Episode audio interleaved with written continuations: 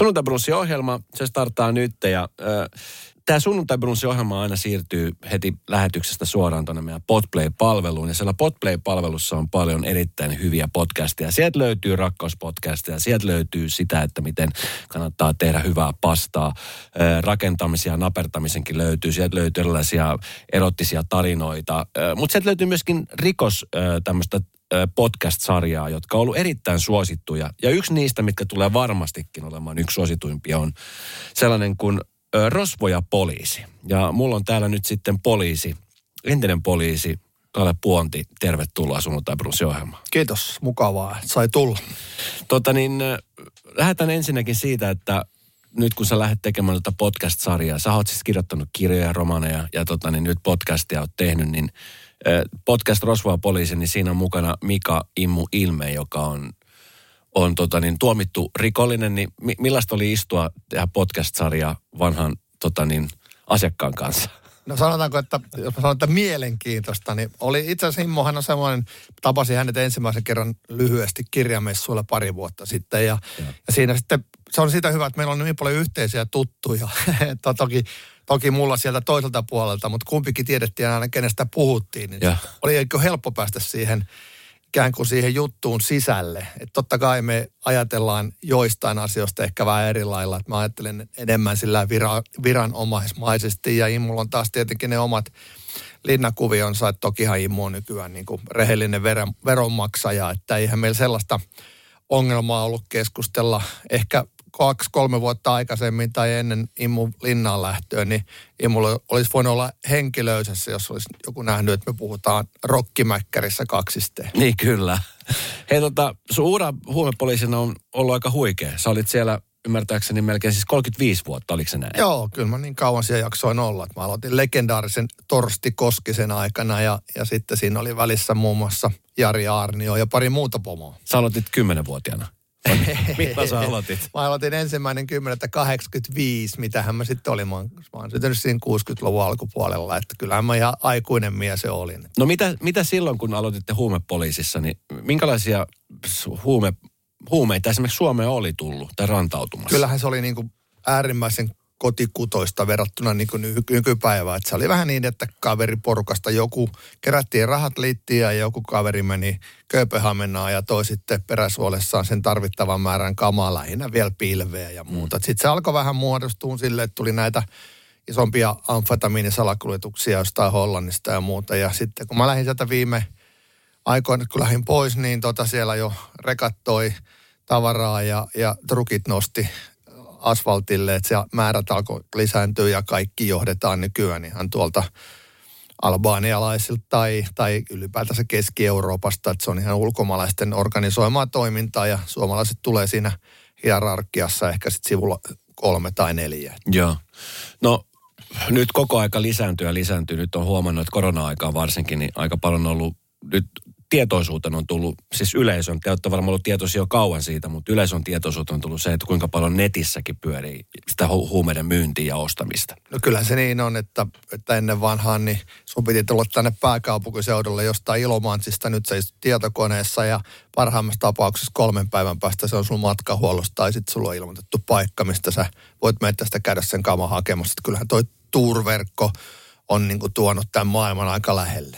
Miten, tota, niin, miten se on ollut mahdollista? Miten tämmöinen on niin kuin päässyt rakentumaan? No se, että Suomessa on nyt näin paljon huumausaineita, johtuu siitä, että, että nämä ulkomaalaiset ryhmät on siksi kiinnostuneita, että täällä Suomessa saa huumeista aika hyvän hinnan. Mm. Et mullakin on ollut yksi sellainen tarina, kun kaveri kertoi sellainen lippalakki väärinpäin, niin kuin sullakin oli, mutta vähän, vähän nuorempi vielä, kun siinä ja vähän finniä naamassa, niin niin ajatteli vaan bisneksenä sitä, että, että tilaa huumausaineita ja myy, myy sitten tarvitseville. Ja, ja rakensi sen kaupan sille tyylikkäästi, että siellä turverkossahan on samalla lailla kuin missä tahansa nettikaupassa, että arvostellaan, että onko tämä pakattu oikein, onko tämä sitä tavaraa, onko riittävä määrä. Niin se teki, teki sitä hommaa niin hyvin, ostikaan ilmeisesti ihan suomalaisilta toimijoilta ihan ensimmäiset grammat, niin Hollannista otettiin yhteyttä ja sanottiin, että että tota, on, ollaan huomattu, että sä pidät hyvin kauppaa pystyssä, että olisiko ok, että ottaisit meiltä seuraavat lähetykset. Mm-hmm. Niin se kaveri sitten teki tilauksen ja maksoi bitcoineilla ja sanoi, että hän meni tuonne Seränan parkkipaikalle ja sinne tuli yksi saksalainen perhe ja isä nosti sieltä uimarenkaiden takaa ensimmäisen kassillisen hänelle, missä oli koma vielä kaksi-kolme kiloa enemmän kuin hän oli tilannut, kun tuli samalla kuljetuksella ja sitten aika nopeasti pojasta tuli niin kuin ammattimainen huumekauppias, että se, se tämä tämmöinen maailma, ehkä siinä on myös se, että se kaveri ei itse oli ihan streittari, ei käyttänyt mitään, mutta ajatteli tehdä nopean nousun niin kuin euroissa ja, ja tota, kyllä se, kyllähän se on niin kuin myös väkivaltaistunut sillä tavalla, että nyt on nyt voidaan, niin kuin ennen myytiin aina tutulle. Mm. Tuttu myi tutulle, jos kama oli paskaa, niin sitten kerrottiin, että että tota, sul, sä myyt huonoa tavaraa. Mm. Nyt sä tilaat eh, jostain turverkosta ja sovit tapaamisen keskustaa ja voi olla hyvinkin niin, että ostajalla ei ole edes sitä tavaraa, mitä sä haluaisi myydä tai myyjällä ei ole rahaa. Mutta sitten on mora, mora taskussa ja sitten tota pienestä jostain kahdesta liuskasta pillereitä, niin tökätään kaveria eikä ymmärretä, että se ei ole niin kuin amerikkalaisessa elokuvissa, että sä nousit siitä ylös ja, ja vähän aikaa rypistelet, vaan sulla voi paeta sitä henkiä. Nyt on ihan selkeästi niitä juttuja, että, että tota, pennut tappelee niin kuin pienestä määrästä huomaa saaneita ja sitten on käynyt pahasti. No, se on varmaan ehkä, sitä pystyy jotenkin ennakoimaan, mutta mä en tiedä, miten sä ammattilaisena näet, kuinka syvään kuoppaan me ollaan menossa tämän asian suhteen tulevaisuudessa? No kyllähän meillä on tuossa toi Ruotsi vähän hyvänä huonona esimerkkinä, että jos ei asialle jotain tehdä, tehdä, niin voidaan olla kohta aika syvällä. Tämä ei kaikki ole ihan poliisin ongelma. Että kyllähän meillä, meillä täytyy niin sosiaalitoimen ja, ja kouluja ja kaikkien puhaltaa sillä tavalla samaan hiileen. Että meillä on, meillä, siis tämä ei ole millään tavalla rasismia eikä mitään muuta, mutta on paljon ryhmiä, missä on paljon maahanmuuttajia, nuoria, ja jotka vähän ajelehtii täällä. He, välttämättä heidän vanhempansa ei ole oppinut koskaan kunnolla Suomeen ja, ja he ei nämä nuoret ei oikein löytänyt paikkaansa. Sitten meillä on tullut tämmöisiä kaupunkiryhmiä, missä on ihan kanta, kantasuomalaisia ja näitä koulupudokkaita ja, ja ihan koulussa kävijöitäkin. Ja sitten semmoinen näyttämisen tarve tulee siinä, kun sä oot siinä jengissä jotain, että sä kuulut johonkin. Ja sitten tehdään näitä ölmöyksiä, että kyllähän toi tuommoinen jalkautuminen, sosiaalitoimen jalkautuminen ja ehkä, ehkä nuorisopoliisin jalkautuminen on mun se olisi ensiarvoisen tärkeää. Että sit siinä vaiheessa, kun huumepoliisi tulee vetään sua niin kuin hihasta tai ottaa, ottaa tuota hartiosta kiinni, niin se on pikkasen jo myöhäistä. Mm. No miten tota niin, puhutaan siis rangaistuksista, jotka on tuossa Suomen mittakaavassa, esimerkiksi katso ulkomaille, niin siellä on paljon kovimmat rangaistukset. Niin luuletko, että rangaistusten, suomalaisten niin kuin tämä oikeus asteen rangaistuuden nämä määrät, mitkä on aika pieniä yllättäen, niin ehkä edesauttaa se, että tätä rikollisuutta tapahtuu näin paljon. En mä usko, että se on ihan suoraan niin, että, että tota, Suomessa on niin pienet rangaistukset, että mä voin tehdä. tehdä. Onhan tietenkin ollut isoja otsikoita näistä kavereista, jotka on tuonut sitten isoja määriä ja eivät ole ehtinyt vielä tuomittavaksi, kun ovat aloittaneet tämän uuden, niin on tullut näitä tavallista kansalaista ihmettäviltäviä päätöksiä, että sä pääset odottamaan tuomiota ja sitten sä rupeat tekemään heti siinä samalla lennät Dubaihin ja aurinkorannikolle ja tilat uudet kamat, niin kuin sä et ole saanut ekasta jutusta tuomiota, niin sä et voi saada siitä toisesta muuta kuin sen verran, että se maksimi 13 vuotta tulee täyteen. Niin totta kai se on ihmeellistä, mutta, mutta tota, ei, ei se välttämättä se, varsinkaan se nuori ajattele sitä, kun sehän ei ajattele jäävänsä kiinni. Mm. Että se rangaistus ei ole siinä se juttu. Enkä mä muutenkaan ole, niin kuin, että Suomessa on ihan hyvä, poliisilla on hyvät keinot ja hyvät mahdollisuudet ja mun mielestä se vankilassa pari vuottakin oleminen siellä kongilla kävellä, niin sitten glamuuri katoaa aika nopeasti, ettei siellä pelkästään salibändiä pelata. Niin, no tässä just puhut varmaan tästä katiskatapauksesta, missä... No vähän viittasin. Joo, missä tota niin, se oli tämä, mikä tämän kaverin nimi nyt onkaan? Niko Rantaaho. Niko Rantaaho, aivan. Näetkö, tuli Blackari täysin. Niin, Nikostahan on tehty muun muassa niin kuin tämmöinen TV-sarja, jota, jota myöskin kritisoitiin tosi paljon, että minkälaisen kuvan se antaa nuorille, että onko tämä tosiaan sitä, että lennetään Dubaihin ja ajetaan Ferrareilla, niin, niin se, ei, se ei sitä ihan ole. Niin, voihan se hetken aikaa olla ja vähän aikaa voi olla pinkka kunnossa, mutta tota, pidemmän päälle, niin mä voin sanoa tästä tämmöiselle 35 vuoden kokemuksella, että hirveän paljon tätä, en ole tavannut sellaisia rosvoja ja olisi niin kuin eläkekassa kunnossa. Että sehän tietenkin, kun se, jos et tee mitään töitä, niin sulla ei kartu myöskään mitään eläkettä. Ja sitten kun sä oot kuusi vitonen ja sä saat sen perusosan, ja kyllä ne rahat on jo vedetty nenästä tai, tai käytetty hölmöyksiin. Että et ei, ei tuossa maailmassa on hyvin vähän ihmisiä, jotka osaa jotenkin sijoittaa rosvoilurahansa. Eikä se välttämättä ole aina niin helppoakaan.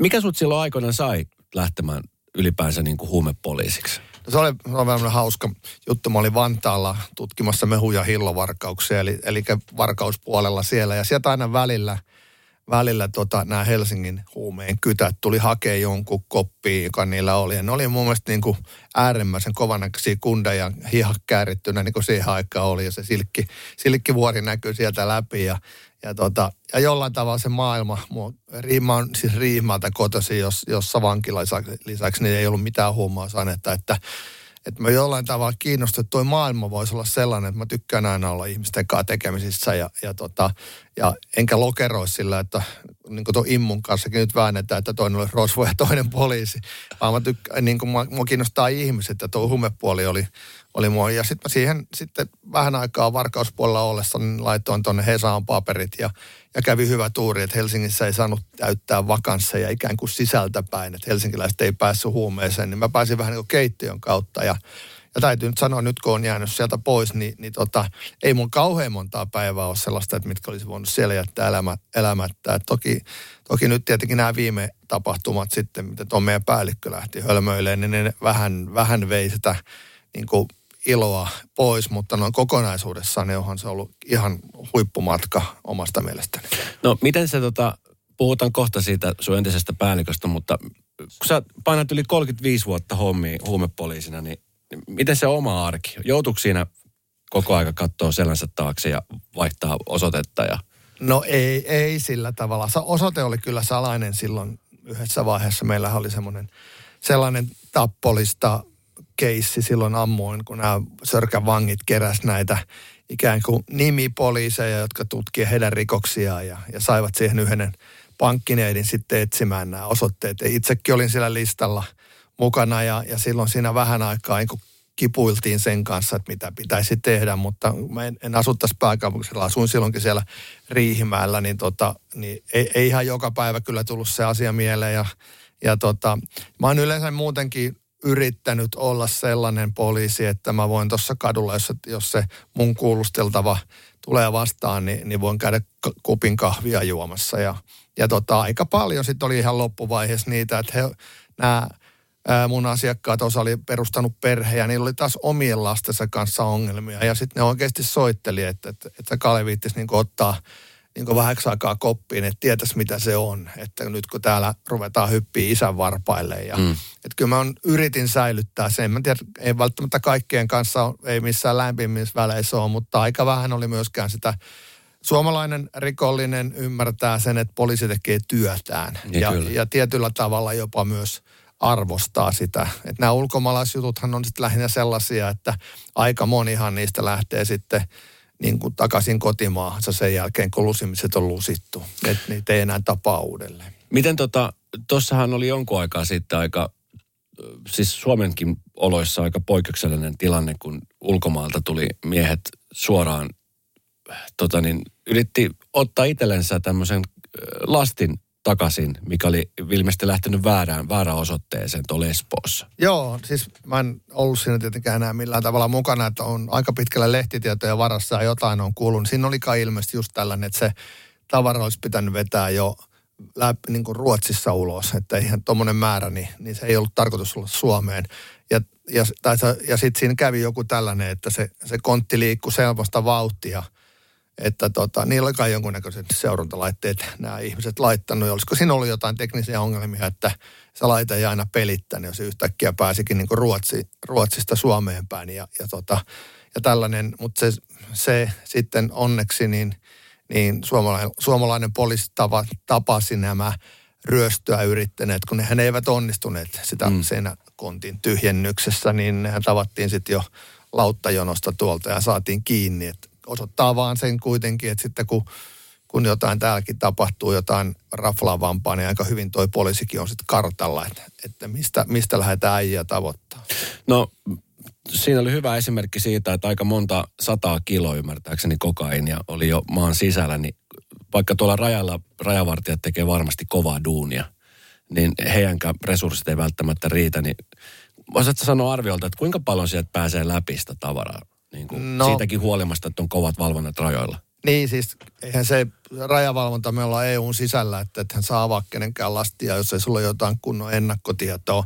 Että jos pel- jo pelkästään ajatellaan näitä kukka- ja vihanneslasteja, rekkoja, joita kulkee kymmenittäin tuosta päivästä Suomeen, niin tota, ei se Suomen sisälle tuominen ei ole mikään ongelma. Ja nythän tässä varmaan näitä, nythän juuri viime viikolla Tulli kertoi, että keksipakettien sisällä tuli Espanjasta tähän – case anomiin liittyen. Se on, se on se, missä nämä FBI-miehet jakoi tuonne alamaailmaan niitä puhelimia, joiden piti olla sellaisia, että ei pysty kuuntelemaan. Ja, ja tota, koko viesti, sadat, sadat tuhannet tai miljoonat viestit oli kuitenkin koko ajan FBI-palvelimilla. Ja se on mun käsittääkseni vaikuttanut tänne Suomeenkin aika isosti. Ja, ja aika moni kova kaveri on nyt niin odottelemassa, että paljonko raati antaa kakkua. No näitä on nyt ollut aika paljon nyt näitä tällaisia, että, että sieltä on jotenkin lähtenyt purkaa isojakin hommia, niin ei, on, onko toi ihan sattuma vai miten toi yleensä tapahtuu? No ei tietenkään tämä viimeinen, jos, jos on ymmärtänyt oikein, niin kun se oli kuitenkin alun perinkin jo viranomaisten tekemä ja. alamaailma, että se annettiin ensin jossain Sydneyssä jollekin rosvopäällikölle kehusta kaikille ja sitten tämä hyvä viesti jatku tänne ympäri Eurooppaa, että niitä puhelimia oli käytössä pääsääntöisesti vaan rosvoilla. Että sehän oli tietenkin poliisilta tai viranomaisilta ihan äärettömän fiksu veto. Ja niin kuin ne pari aikaisempaakin, että, että vähän sellainen, kun on tämmöinen vapaa kirjoittaja ja dekkaristi, niin haluaisi ajatellakin, että ne on just sellaisia, että poliisi on itse ne tehnyt ja sitten ne rupeaa tekemään sitä jakamaan sitä tuonne alamaailmaan. Sitten saisi ihan loistavan niin kuin kirjan. Ehkä jotenkin sitä joskus vielä sivuun, sivuankin sitä asiaa. Miten hei tota, sitten tuossa kun äsken puhuttiin sun entisestä pomosta Jari Arnosta, joka on, on tehnyt erilaista suomalaista historiaa, niin tota, minkälaisia fiiliksiä sulla on tämän herran suhteen? Se oli kumminkin sulla aika pitkä päällikkö. Kyllä, kyllä. Ja siis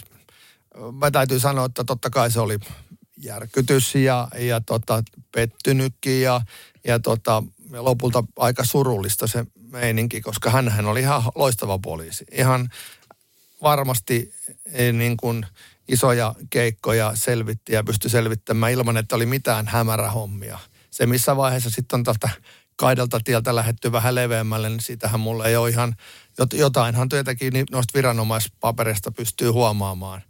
Ja tota, Mutta mut sanotaanko niin, että kyllähän se tietenkin sitten ne aallot, minäkin olin ikään kuin vi, aikaisa vanhin siellä huumeyksikössä, niin kyllähän ne niin kuin aika korkealle ne aallot löi. Mm. Et, että tota, kyllä se, se loppuvaihe oli vähän sellaista tuskasempaa olemista siellä huumeissa. No miltä susta tuntui itse, kun tavallaan siinä koko se huumepoliisiosasto menetti kasvonsa. Jotenkin sitten se uskottavuus ainakin nyt hetkeksi katosi kokonaan. Et se, ihmisellä oli olettamus, että jaha, että siellä on kaikki on vähän Jari Arnion No sä ihan oikeassa, että takai oli, oli ihan otsikoitakin, että kaikkihan siellä tekevät rikoksia ihan valtalehdessä ja totta kai se harmitti ja se oli myös yksi syy. Mä sain sitten laitokselta luvan kirjoittaa tämmöisiä kaupungin varjoja, blogia, jossa mä kerroin niin kuin avoimesti, että mitä huumepoliisi tekee. Ja se oli sitten myös, olen myös itse miettinyt sitä, että tuskinpa mä olisin koskaan kirjoittanut kirjan kirjaa, jos ei tätä tapahtumaa mm. olisi tullut. Ja, ja tota, tuli, tuli semmoinen aika, että nyt, nyt on ehkä niin kuin mietittävä jotain, niin kuin sillä, sillä, en mä tarkoita tietyllä tavalla kasvojen puhdistusta, vaan mä haluan niin realisti kertoa, että ei ole mitään salaliittoteorioita, että kyllä niin kuin se suurin osa ihmisistä haluaa vaan selvittää rikoksia, siis lähes kaikki, että mm. eihän tässä entisen päällikön keississäkään ketään muuta huumeesta tuomittu eikä edes epäilty kuin vaan tätä meidän päällikköä. No mistä sä luulet, mikä sun niin kuin, tälle ystävän mututuntuma, miksi, mit, mitä siinä oikein tapahtui? Miksi, se, miksi siinä meni puurot ja vellit sekaisin? En tiedä, en tiedä, on, on, totta kai näissä on yleensä se raha puoli, että jos, jos huomasi, että kaverit, kun hän kuitenkin oli työskenteli niin kuin alamaailman johtohahmojen kanssa, niin kuin nyt on käynyt ilmi. Ja, ja siinä kuitenkin sitä käteistä rahaa liikkuu jossain vaiheessa muovikasseittain, että olisiko sitten tullut jotain. En ole, en ole puhunut Jarin kanssa tästä asiasta itse, olen puhunut ylipäätänsä hänen käräjäoikeusaikanaan viimeksi ihan, ihan ystävällisessä hengessä ja, ja, ja niin kuin sanoin, niin joskus olisi ihan kiva tietää, että, että mihin se johtuu, mutta, mutta turha mun tässä nyt on lähteä sitä mm. enemmän spekuloimaan, että jospa, jospa joskus ollut lasillisen äänellä voisi sitä asiaa kysyä. No nyt on hänellä toinen keissi päälle, jossa hän on Mä en tiedä, onko hän nyt sanonut tuomio vai Eikö nyt on hovioikeus? Nyt on hovioikeus, joo. joo. Tästä, tästä tota, niin, tilausmurhasta, mutta tota, jos hän saa siitä tuomio, niin kakku jatkuu ja pitenee, mutta jos hän ei saa tuomiota, niin ymmärtääkseni hän pääsisi kohta vapauteen. Joo, mä katsoin jonkun podcastin, niin olisi joulukuussa niin kuin mahdollisuus päästä vapauteen. Ja... No mitä sä luulet, että tuommoisen niin jutun jälkeen niin varmaan poliisiksi on turha hakea? No ei, ei poliisiksi, mutta tota, onhan se hirveä, sillä tavalla hirveä tilanne, että, että sulla on vaihtoehtona, että sä pääset joulukuussa pois tai sitten sulle tulee vähintään 10 vuotta lisää tai jopa 12 vuotta lisää istuttavaa, niin tota, kyllä se, on psyy- se vaatii kyllä vahvaa psyykettä toi, että, ja toisaalta sitten tämä keissi, keissi, mitä hän nyt, tämä Unsalin epävarsinainen laiminlyöntirikos, niin onhan, se menee varmaan korkeampaan oikeuteen asti ja, ja tota, turha minun on lähteä sitä nyt miettimään, mm. tuleeko siitä tuomiota vai ei, mutta sanotaanko näin, että aikaisemmin ei, että sanoko se Arne itse, että, että epävarsinaista laiminlyöntirikosta on käytetty, jos joku lääkäri on tehnyt jonkun virkavirheen ja sitäkin on tullut silloin vaan sakkoa. Mm. Ja nyt hänelle haetaan elinkautista. Että, mutta oikeus on se loppupelissä. Kyllä, kyllä vanhana virkamiehenä pitää luottaa siihen, että suomalainen oikeusjärjestelmä tuomitsee ne, jotka, joida, jotka pitää tuomita ja vapauttaa ne, jotka ei sinne vankilaan kuulu. Mm. Miten tota, ollaan puhuttu, Suomessakin on, on useita eri moottoripyöräkerhoja ja, ja nyt tavallaan he ovat olleet niin kuin vuosia jo sellaisia, jotka on niin kuin olleet tämmöisen jengin kasvot. Mutta nythän näitä jengiä alkaa tulla, niin kuin sanoit, niin alkaa olla että nuorisoporukkaa ja nuorisojengiä eri paikoissa. Niin m- miten tota, niin nyt kun näitä jengitunnuksia käyttäviä yritetään kriminalisoida, että et, et ei saisi käyttää jengiliiveä sun muuta, niin se tuskin hidastaa tätä jengiytymistä. Joo, no, nyt tämä on vain henkilökohtainen mielipiteeni, niin, niin tota, en mä näe sitä, että jos joku lakkautetaan joku järjestö, järjestö sen, sillä tavalla, että se ei saa toimia jotenkin virallisessa paperissa tietyllä nimellä, niin, niin tota, että se jollain tavalla olisi häipynyt se jengi kuitenkaan kartalta. Ja niin kuin itse sanoit just nyt, meillä on näitä nuorisojengejä, joilla ei, ei ole mitään ulkoisia tunnuksia, mutta niillä on kuitenkin selkeä johtohahmo ja yleensä ne johtohahmot on vähän vanhempia ja ne vie sitä lapsikatrasta sitten eteenpäin. Ja niin kuin Ruotsissa on käyty, että nyt siellä 14-vuotiaat heittelee vihollisleiriin autoihin käsikranaatteja tai ampuu, että onhan se hirvittävä suunta, jos siihen ollaan menossa. Ja, ja niin kuin tuossa äsken puhuttiin, niin nyt, nyt siihen pitäisi kyllä voimakkaasti tarttua. Niin kuin poliisilijohtajakin viime viikolla sanoi, että nyt, ja nyt se tunnustetaan, että meillä on näitä jengejä. Ja se hyssyttelyn vaihe pitäisi jättää jo pois. No miten tota, kun kerrot, että tuossa naapurin valtiossa on, on sitä ongelmaa, niin miten, miten siellä ollaan nyt herätty tähän tilanteeseen? Onko siellä peli menetetty jo?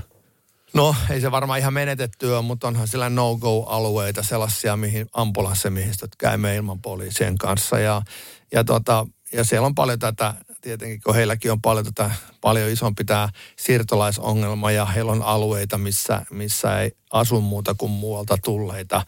Että se integroiminen on mennyt jossain vaiheessa pieleen. Mutta niin kuin sanoin, niin, niin kyllähän meillä pitäisi ottaa tämä koko tota, sekä poliittinen johto että kaikki muut sen, että nyt se, nyt se pitäisi sillä tavalla se nuorihan ei kukaan ole syntyessään paha mm. ja, ja joskus aja, ajautuu väärään seuraan ja, ja muuta, niin jossain vaiheessa nyt, tai nyt pitäisi ehdottomasti tarttua siihen asiaan sillä tavalla, että nyt tuodaan jotain muuta järkevämpää tekemistä, että, että se, että sä oot kova jossain katujengissä, niin se tahtoo, tahtoo jäädä sulle päälle ja sit sä et muista käydä kouluja ja muuta, että kyllähän toi on niin kuin iso ongelma ja siihen pitäisi nyt niin heti tarttua. Onko sinua pyydetty muuten politiikkaa? Varmasti oikein pyydetty. no joo, on joskus joo, mutta en, mä, oon, mä oon aika sillä tavalla epäpoliittinen ihminen, että mä voin sanoa nyt mielipiteen pontevammin kuin en enää, enää poliisi. Ja, ja, tota, ja, ja sanonkin, koska tota, mun mielestä tuo on tärkeä asia. No miten, sä oot nyt eläkkeellä poliisista. Niin, Joo, työeläkeläinen. Niin, niin miten tota, miltä nyt elämä maistuu tälle, kun ei, ei enää sitä poliisin työtä ole siinä. Pystyykö se jättää ihan? Se on kumminkin aika mittava ura, 35 vuotta, niin siinä on kerännyt olla yhtä sun toista tekemässä. Kyllähän noita stressipisteitä jaettaessa, niin monesti, monestihan se eläkkeelle jääminen on aika stressaavaa. Mulla oli tietenkin, kun mulla oli jo suunnitelmat siitä, että mitä mä, mä olin jo kirjoittanut pari kirjaa siinä niin kuin pohjaksi ja, ja tiesin, mitä rupean tekemään. Ja mulla on ollut vahvasti tämmöinen musiikin tekeminen tässä koko urani aikana. Että mä oon vähän tuottanut näitä suomalaisia iskelmäartisteja ja tehnyt vähän biisejäkin. Että mulla oli niin kuin tekemistä, että mm. musta ei olisi saanut sellaista reiskat jalassa kotona kulkevaa ja odottaa, että milloin se alkaa se mustavalkoinen suomalainen elokuva. Että, että mä nyt on tässä tarttunut vähän ehkä liiankin moneen asiaan, kun just luulin, että ei vaan tuu tota, tuu mitään tyhjää paikkaa. Ja nyt on kyllä kalenteri aika täynnä, että se varsinainen eläkemuudi ei ihan ole toteutunut. Mulla on kyllä tietenkin sillä tavalla hyvä eläkemuudi, että niin kuin nämä monet eläkeläiset, jos niillä on yksi työ tai tehtävä päivässä, niin se vie sen koko päivän. Mutta tota, ja mäkin olen vähän päässyt siihen, että, että kun mä lähden, niin, niin tota, mä lähden ajoissa ja, ja sitten mulla ei ole mitään kiirettä mihinkään. Et sillä tavalla mä oon päässyt jo mukavasti eläkkeelle. No miten tota, mites perhe, kun tämmöistä uraa rakentaa poliisina ja varsinkin niin kuin huumemaailmassa, mikä on niin kuin koko aika vaan raistunut ja raistunut, niin varmaan jokainen työpäivä on aina ollut erilainen, niin miten, miten siellä on suhtauduttu? No se on, no nyt tietenkin ollaan tyytyväisempiä varmaan tässä, kun, kun se puhelin ei soi koko aikaa. Että siihen sitten ei itsekin sokaistu, kun, kun se työpäivä ei päättynyt näissä jutussa siihen, kun sä meet kotiin. Mm. Ja silloinhan tehtiin muutenkin vuoroja. Eli, eli, eli saatoin tulla vasta myöhemmin ja aloitin myöhemmin, että se toisaalta piti ehkä jollain tavalla parisuhdettakin kunnossa, kun näki niin harvoin, että, että tässä tähän on enemmän ollut sopeutumista, että toki nyt puolisoni on ainakin kymmenen vuotta vielä työmaa elämässä ja, ja, tota, ja mä, ja mä tota kirjoittelen omassa kammiossa, niin, niin tässä on päästy semmoiseen sopivaan, sopivaan smoothiin yhteiseloon. Hidasta elämää, niin kuin Peku Nieminen sanoo. Miten hei, tota, mutta kun sä oot niin pitkään tehnyt ja sä oot kumminkin se siinä, ei jos ei nyt sanoisi ystävystynyt, mutta luonut siteitä alamaailmaan, niin, niin – onko nämä siteiden katkaisut ollut helppoja vai vieläkö sulle esimerkiksi soitetaan vaikka vinkkejä tai tiedätkö, kysytään jotain fiiliksiä tai vähän? No tota, soitetaan, mutta mä tein sen päätöksen, että mä jätin sen työpuhelimen niin silloin, kun en, en ottanut sitä vanhaa numeroa justiin tämän takia. Mutta kyllä mä sitten on taas toisaalta, niin no mä esimerkiksi kirjoitin nyt elämän kerran Satu Anderssonista, joka on siis Raimo Anderssonin leski ja, ja kirjan nimi on ala, Satu Alamaailman rautarouva, eli, eli Satu on iso rikollisvaikuttaja ja naispuolinen. Ja, tota, ja sitä kautta sitten haastattelin myös montaa muuta alamaailman vaikuttajaa. Ja ihan ja hauska oli huomata, että kun ei ollut enää poliisissa, niin ne jututkin oli, sanotaanko, että niitä ei tarvinnut niin paljon jännittää eikä jäpittää, kun mä niitä haastattelin. Ja tuli semmoisia tietyllä tavalla hauskojakin ja ehkä vähän traagisia, jopa tragikoomisia juttuja.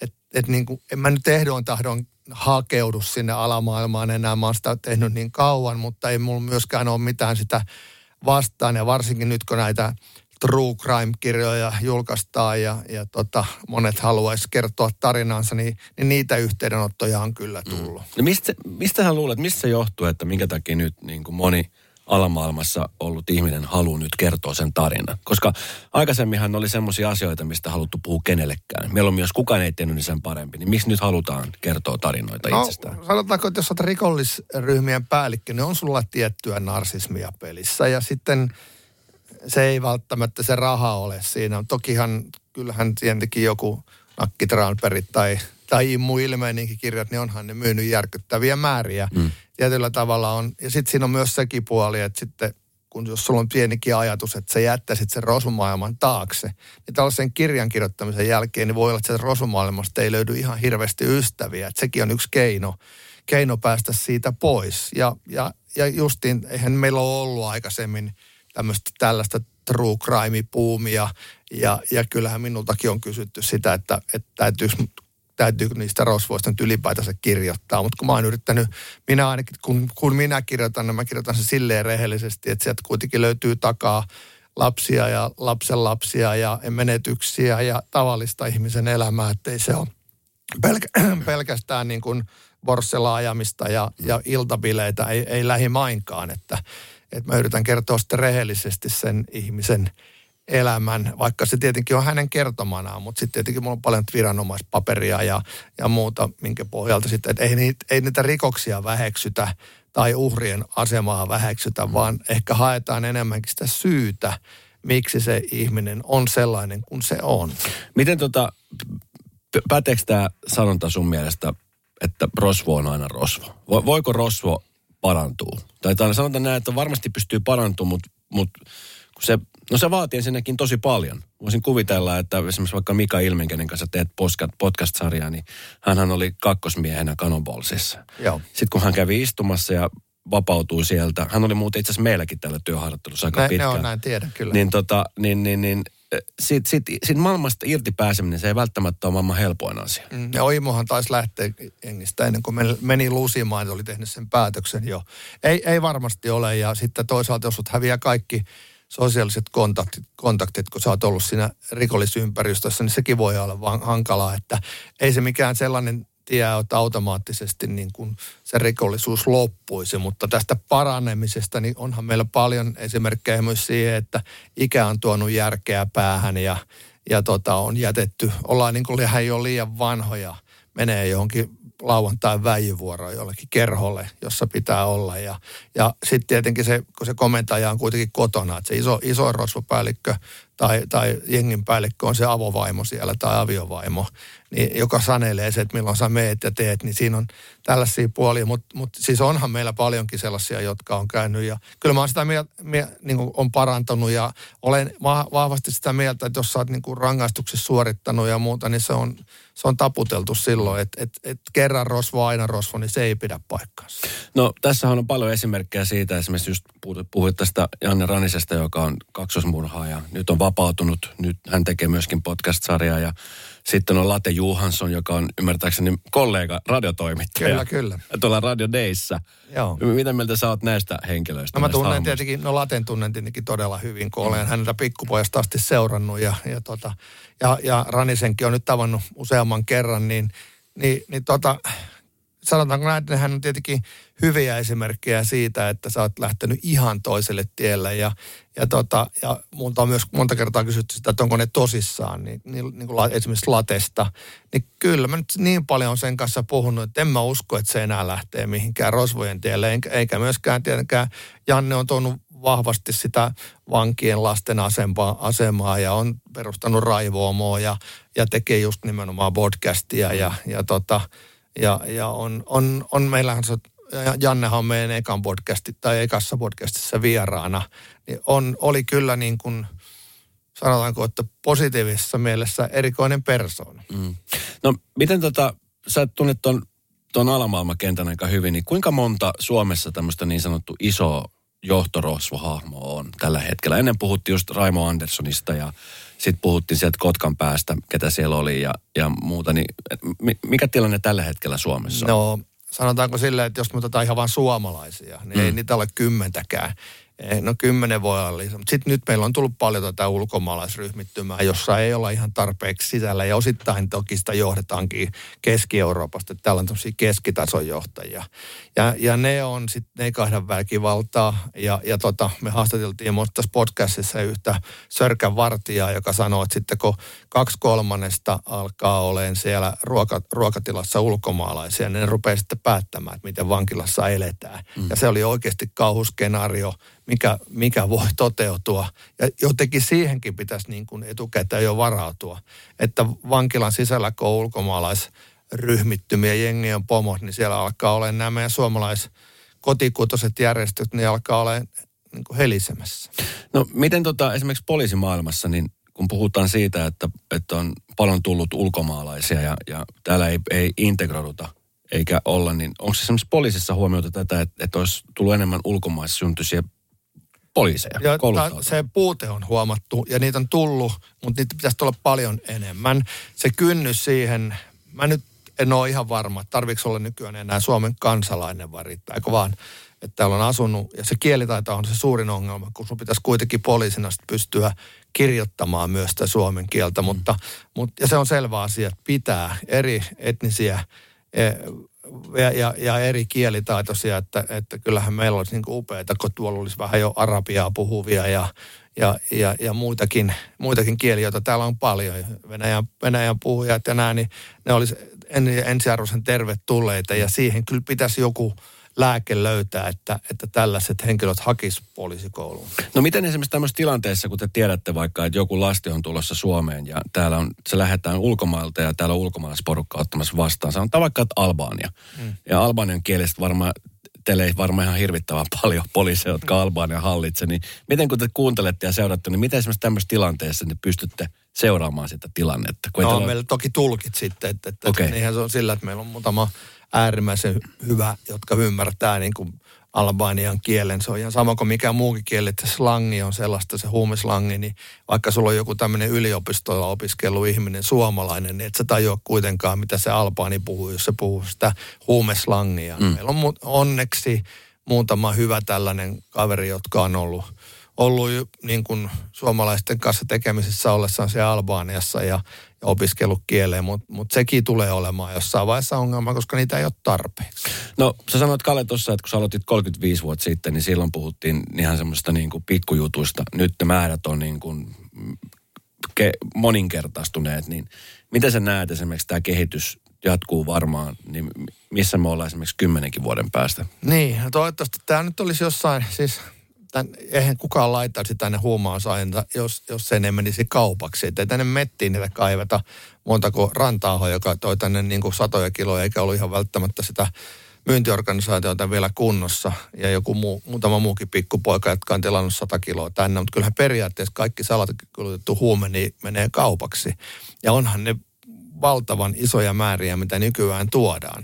Ehkä se kertoo myös jotain tästä pahoinvoinnista, mitä tuolla huumeita käytetään entistä enemmän. Ja eihän tarvitse kun, kun mennä tuohon rautatieasemaan edustalla. Ja niin onhan se surkea tilanne, kun siellä on niin kuin vanhoja vetureita, jotka on vähän ikään kuin, isolla avolla, että on saanut ne saanut ne omat lääkkeensä ja ne on rouhittu viikossa. Sitten sä ostat tuolta Romania Romaneelta niin kuin euron rivotrilejä ja vedät niitä ja, ja oot ihan sekaisin 24-7. Et, et kyllähän meillä, ollaan me nyt paljon paremmassa tilanteessa toki kuin, kuin Ruotsissa, että mitä halua sillä tavalla, mutta mitä haluakaan, että me mennään mihinkään Ruotsin tilanteeseen, missä, missä on ihan omat kansalliset ryhmittymänsä. Osa, osa myy heroiinia, osa tuo amfetamiinia, osa myy kokaiinia ja ne, niillä on sovitut rajat ja reviirit ja muuta, niin toivottavasti sellaista tilannetta ei tule. No aika usein tota, niin kun puhutaan huumesta ja tästä maailmasta, niin sehän ei, ei normaalille ihmiselle, joka siis elää sitä normaalia elämää, niin sehän ei näy. Ainakaan vielä Suomessa on semmoista arkista. Mutta nyt niin kuin sanoit, niin alkaa olla pikkuhiljaa. Että kyllä mäkin eilen nimenomaan hämmennyin, kun mä ajoin tuolta Piritori Helsingin aika lähellä Joo. keskusta ja siellä aika avointa kauppaa käydään, siis keskellä kirkasta päivää. Mäkin oikein niin kuin hämmennyin siitä, että ja Turussa sama ilmiö, Tampereella sama ilmiö. Ja nyt se niin kuin alkaa näkymään. Kyllä, valitettavasti. Mäkin olin itse asiassa paremman puolisen kanssa tuolla Kalliossa leffassa ja lauantaina, toissa lauantaina tultiin, niin ensimmäistä kertaa huomasin, kun tyttö piikitti itseensä porttikongissa, että ei enää lähetä niin kuin edes mihinkään sisätiloihin. Et, se nyt ei tietenkään ole mikään hyvä merkki. Mm. Niin, no, miten normaali kansalainen, miten, miten tässä tilanteessa se on tietenkin soitto poliisille ja poliisit tulee hakemaan. mutta no nyt... ei tule hakemaan, ei poliisilla siinä voimavaroja noihin käyttäjiin millään muotoa. Se sitten tietenkin on, että vaikka ne aiheuttaa semmoista hämmennystä ja häiriötä ja muuta, niin monasti ne ei taas sille, jos et sä kuulu mitenkään siihen juttuun, niin kyllä sä saat aika rauhassa kulkea. Et vielä, vielä ei ole sellaista niin kuin jotain ryöstöaaltoa tai onneksi tullut. Että onhan niitä ollut, että nuoret ryöstää niin toisiltaan merkkivaatteita ja, ja kännyköitä ja reppuja ja, ja muuta. Ja sekin on helkkari valitettavaa, että, että siellä ruvetaan käyttämään niin kuin noin pienestä pitäen tämmöistä jengin painostusta siihen, että, että sun pitää kuulua, että sun pitää ryöstää joltain joku reppu. Ja tota, onhan, ne, onhan se tilanne muuttunut, että meiltä on häipynyt sellaiset niin kuin perusjuopot – kokonaan tuosta kaupunkikuvasta ja nyt sitä sekakäyttäjäarmeijaa on ihan, ihan hirvittävän paljon, joille, joille ei tosiaan kyllä niin kuin poliisiviranomaisena enää tee mitään, että käyttörikosta ja, ja, tota, ja aika aina puhutaan, että meidän pitäisi käyttövapauttaa, koska sitten voisi hakeutua hoitoon, niin se on ihan höpö, höpö puhetta, että jos täällä Suomessa joku haluaa mennä vierotushoitoon, niin siellä ei todellakaan poliisi seuraa minkään laitoksen ulkopuolella tai katsoa, että kuka sinne menee. Että mä oon jopa niin, niin tämmöinen, mä tiedä, miksi, mutta kuitenkin sanotaanko pehmentynyt siitä, mä oon jopa sitä mieltä, että meillä pitäisi ehdottomasti olla ne piikityshuoneet, että eihän tuossa ole mitään järkeä, että semmoinen narkomaani armeija pitää noita yleisiä vessoja niin kuin paikkoinaan, koska kyllähän on ka- tarkoitettu kaikille kaupunkilaisille, jos, sulle, jos täällä olisi piikityshuone, niin siellä voisi olla terveysviranomainen, sosiaaliviranomainen kysymys, että mitä sä jaksat ja tarvitset jotain. Että, ja sen takia, takia mä myös kannatan niitä puhtaiden ruiskujen jakamista, koska sillä kansanterveydellisesti se on niin kuin äärimmäisen hyvä juttu, että, että ne veristen ja likasten ruiskujen välityksellä nämä meidän hepatiitit ja AIDS leviää. No mitä mieltä sä Kalle siitä, kun jossain vaiheessa on puhuttu siitä, että, että esimerkiksi Amerikassa jo siellä on kannabis on jossain osavaltiossa jo laillistettu. Mm. Ja nyt puhutaan koko aika siitä, että, että tule, näet sä, näkisit sä jossain, olisiko se pahin painainen, mitä voi olla, että jossain vaiheessa jotkut huumeet legalisoidaan?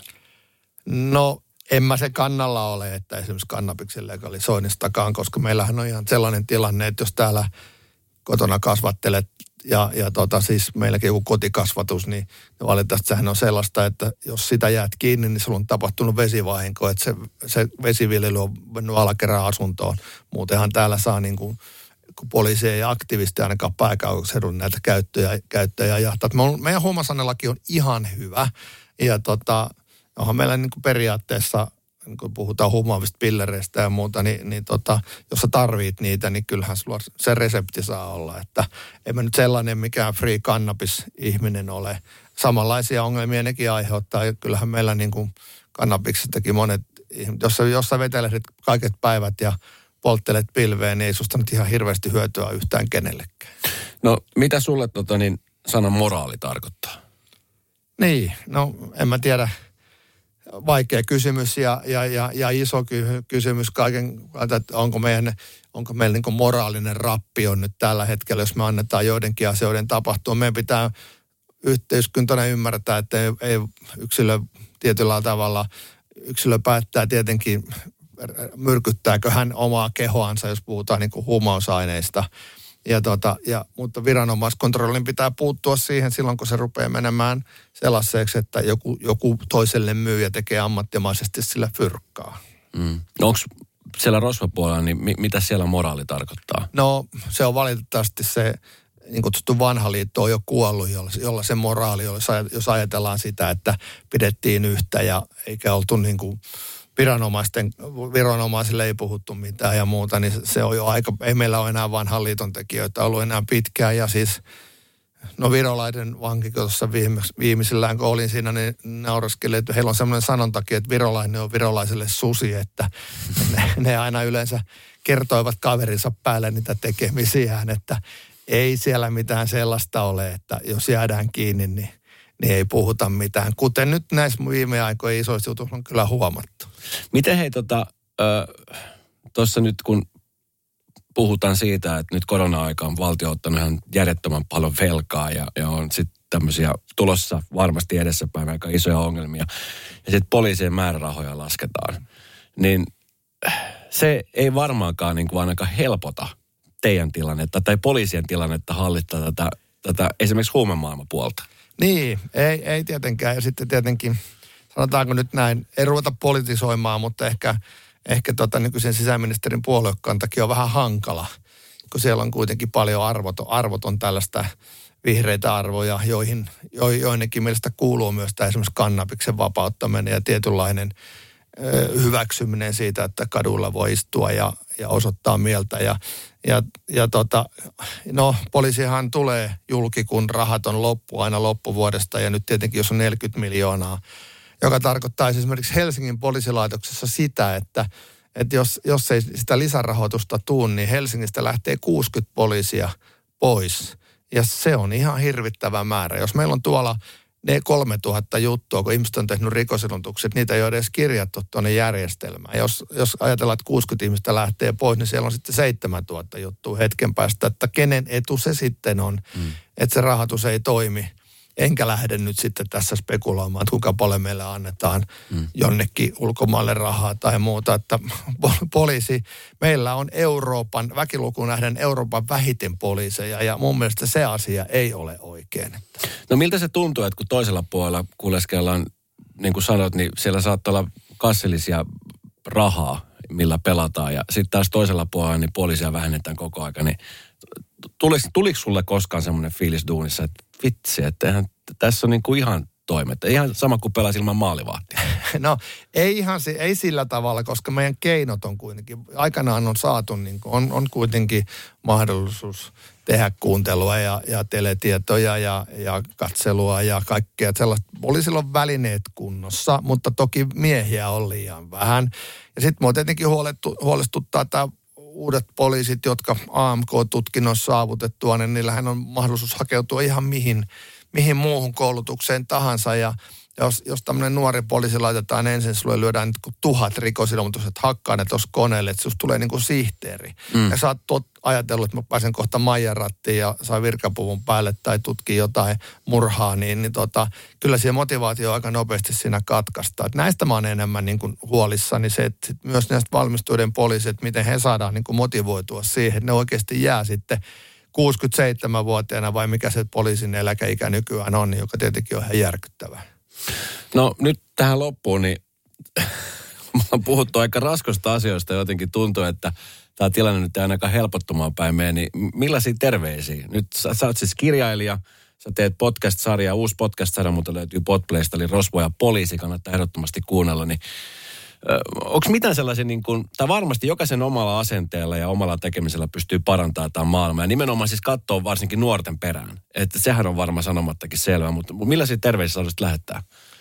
Niin, kelle mä haluaisin lähteä semmoinen niin tähän Suomen poliitikoille vai, vai... Kaikille. Kaikille. Kyllä mä toisin sitä, sanotaan, että ei me nyt, vaikka nyt puhuttiin vakavia asioita, niin ei nyt olla ihan uppoamassa mihinkään. Että kyllähän me voidaan vielä tehdä asioille paljon. Mm. Ja, mutta, mutta sitä sellaista sitkuelämää ei pidä miettiä. Että nyt pitää tarttua niihin juttuihin ja ehkä vähän, vähän niin ottaa tämmöinen vanha vitsa, vitsa on paras lääkeasasto, että, niin, että nuorista pitää pitää huolta. Ja tota, no, no, puhuttiin huumeista, niin meillä on ihan liian vähän jotain hoitopaikkoja. Ihmiset, jotka haluaa mennä hoitoon, niin niille pitää löytyä hoitopaikka.